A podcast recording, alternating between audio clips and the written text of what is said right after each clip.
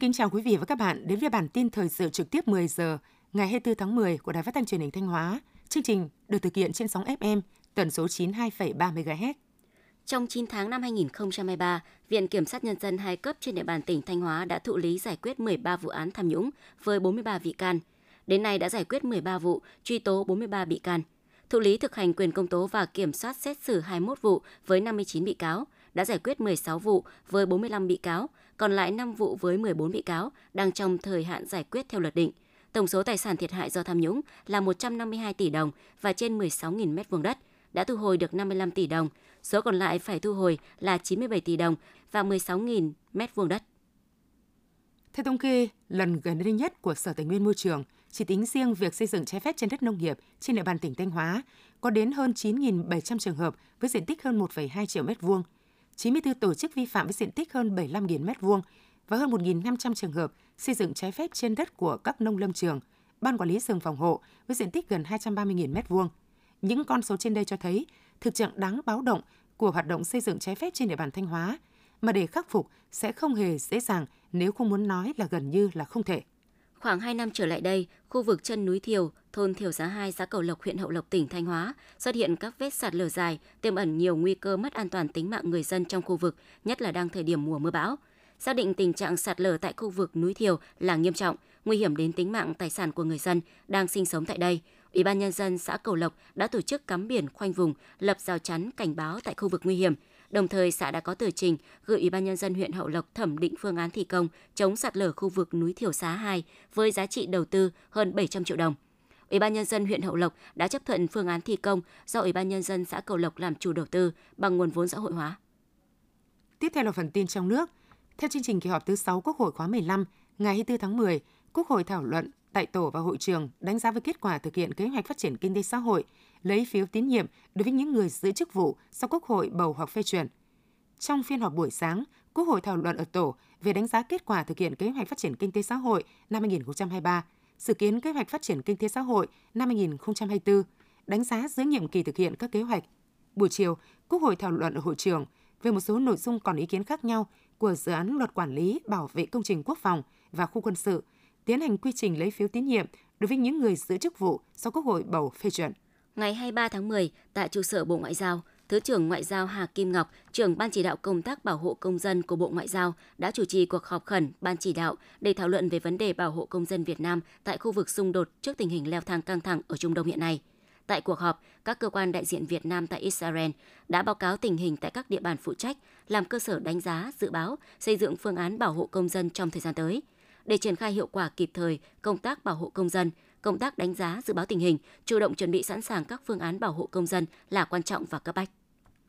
Năm 2023, có 55 người đứng đầu, cấp phó bị kết luận thiếu trách nhiệm để xảy ra hành vi tham nhũng, trong đó có 13 người bị xử hình sự, 13 người bị cách chức. Đây là con số do Thanh tra Chính phủ báo cáo Quốc hội. Các bộ ngành địa phương đã kiểm tra tại hơn 12.000 cơ quan tổ chức đơn vị về công khai minh bạch, phát hiện 185 cơ quan tổ chức đơn vị vi phạm. Các bộ ngành địa phương cũng tiến hành hơn 7.000 cuộc kiểm tra về thực hiện các định mức, tiêu chuẩn chế độ, phát hiện 331 vụ việc và 624 người vi phạm, đã xử lý hành chính 246 người, chuyển xử lý hình sự 2 người, kiến nghị thu hồi 45,2 tỷ đồng, đã thu hồi được 37,4 tỷ đồng. Thời gian qua, nhà nước đã có nhiều biện pháp để kéo giảm giá xăng dầu. Tuy nhiên, nhiều cử tri cho rằng đây là mặt hàng thiết yếu phục vụ nhu cầu hàng ngày của người dân. Mức giá như hiện tại còn cao do gánh nhiều loại thuế phí. Đại diện Bộ Tài chính cho biết, hiện có nhiều chính sách ưu đãi như giảm thuế bảo vệ môi trường đối với xăng dầu mỡ nhờn, giảm thuế nhập khẩu đối với mặt hàng xăng, nguyên liệu sử dụng để sản xuất xăng trong thời gian qua. Bộ Tài chính sẽ tiếp tục phối hợp với Bộ Công Thương theo dõi sát diễn biến thị trường xăng dầu, tiếp tục nghiên cứu đề xuất với các cấp có thẩm quyền các giải pháp về thuế đối với mặt hàng xăng dầu trong thời gian tới, góp phần thực hiện mục tiêu kiểm soát lạm phát và hỗ trợ phục hồi kinh tế. Theo số liệu báo cáo về dự án nhà ở xã hội dành cho đối tượng thu nhập thấp và công nhân khu công nghiệp của Bộ Xây dựng, trong quý 3 năm 2023, trên địa bàn cả nước đã có 19 dự án nhà ở xã hội dành cho đối tượng thu nhập thấp và công nhân khu công nghiệp với quy mô trên 18.700 căn đã hoàn thành và triển khai đầu tư xây dựng. Lũy kế giai đoạn 2021-2025, đến nay trên địa bàn cả nước đã có 465 dự án nhà ở xã hội dành cho đối tượng thu nhập thấp và công nhân khu công nghiệp với quy mô 412.845 căn đã hoàn thành và triển khai đầu tư xây dựng. Để đáp ứng nhu cầu thị trường dịp Tết Nguyên đán, dự đoán nhu cầu đi lại của khách hàng dịp Tết âm lịch 2024, các hãng hàng không Việt Nam bao gồm Vietnam Airlines, Vietjet, Bamboo Airways, Pacific Airlines, Fasco mở bán hơn 6 triệu vé với đa dạng lựa chọn cho hành khách. Ngoài ra để phục vụ tốt nhu cầu đi lại của nhân dân, vận tải hàng hóa và đảm bảo trật tự an toàn trong giai đoạn cao điểm Tết Nguyên đán Giáp Thìn năm 2024, Cục Hàng không Việt Nam yêu cầu các hãng hàng không Việt Nam báo cáo về nhu cầu thị trường, kế hoạch khai thác, nhu cầu sử dụng slot tại các cảng hàng không, sân bay trong giai đoạn cao điểm Tết Nguyên đán Giáp Thìn năm 2024 từ ngày 25 tháng 1 năm 2024 đến ngày 24 tháng 2 năm 2024, tức ngày 15 tháng Chạp đến ngày 15 tháng Giêng âm lịch. Công ty Vận tải Đường sắt Sài Gòn cho biết, sau 3 ngày mở bán vé tàu Tết, tổng số vé đã thanh toán khoảng 41.000 vé. Đơn vị cho biết, vé tàu Tết Giáp Thìn 2024 còn nhiều ở tất cả các tuyến các ngày. Người dân có nhu cầu mua vé có thể đến các nhà ga hoặc qua các website bán vé trên các ứng dụng ví điện tử, app bán vé tàu qua tổng đài bán vé.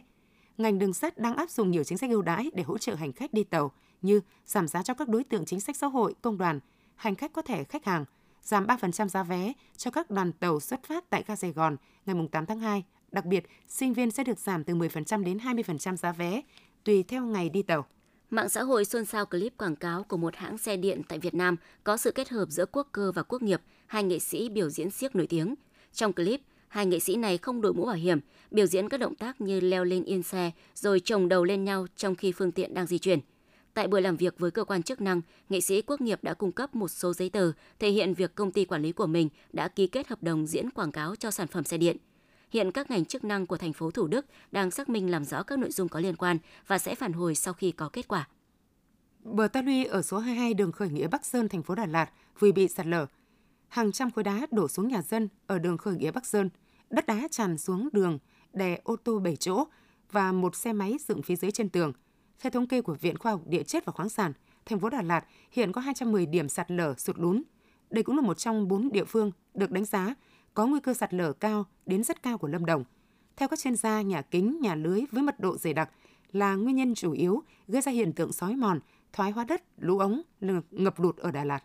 Đội Kiểm soát Phòng chống ma túy, Cục Hải quan Quảng Trị vừa phối hợp với các đơn vị nghiệp vụ thuộc Công an tỉnh truy đuổi một xe mô tô không gắn biển kiểm soát có dấu hiệu nghi vấn. Người điều khiển mô tô là Bùi Công Tài, 23 tuổi, trú tại khối 4, thị trấn Khe Xanh, huyện Hương Hóa, phát hiện lực lượng chức năng nên tìm cách bỏ chạy. Tuy nhiên, đối tượng Tài đã bị tổ công tác bắt giữ. Qua kiểm tra phát hiện trong người Tài có gần 30.000 viên ma túy tổng hợp. Tại cơ quan công an, Tài khai nhận vận chuyển thuê số ma túy trên để lấy 20 triệu đồng tiền công.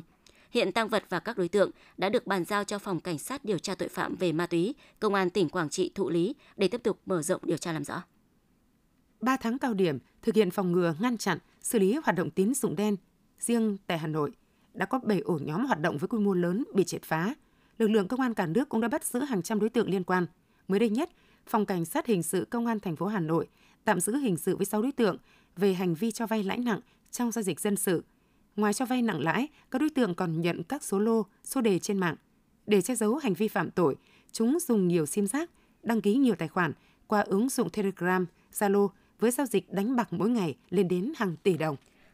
Từ ngày 15 tháng 8 năm 2023 đến ngày 15 tháng 10 năm 2023, lực lượng cảnh sát giao thông toàn quốc đã thực hiện tổng kiểm soát 483.873 trường hợp, phát hiện xử lý 65.954 trường hợp vi phạm, phạt tiền hơn 80 tỷ đồng, tước giấy phép lái xe, bằng chứng chỉ chuyên môn các loại 5.417 trường hợp, tạm giữ 595 phương tiện. Đối với xe ô tô vận tải hành khách, xử lý 48.385 trường hợp vi phạm trật tự an toàn giao thông, phạt tiền hơn 50 tỷ đồng, tước giấy phép lái xe, bằng chứng chỉ chuyên môn các loại 3.641 trường hợp, tạm giữ 340 phương tiện.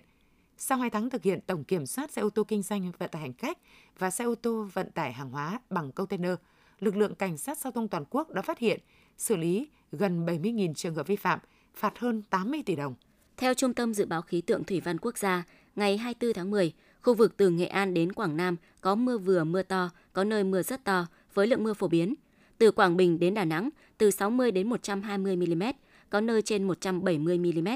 Quảng Nam 30 đến 60 mm, có nơi trên 90 mm. Nghệ An Hà Tĩnh 50 đến 100 mm, có nơi trên 150 mm. Khu vực từ Thanh Hóa đến Thừa Thiên Huế nhiều mây, có mưa vừa mưa to, có nơi mưa rất to và rông. Gió Bắc đến Tây Bắc cấp 2, cấp 3. Trong mưa rông có khả năng xảy ra lốc xét và gió giật mạnh. Nhiệt độ thấp nhất 21 đến 24 độ, nhiệt độ cao nhất 25 đến 28 độ, có nơi trên 28 độ. Thông tin vừa rồi cũng đã khép lại chương trình thời sự của Đài Phát thanh Truyền hình Thanh Hóa. Xin kính chào và hẹn gặp lại quý vị và các bạn trong những chương trình sau.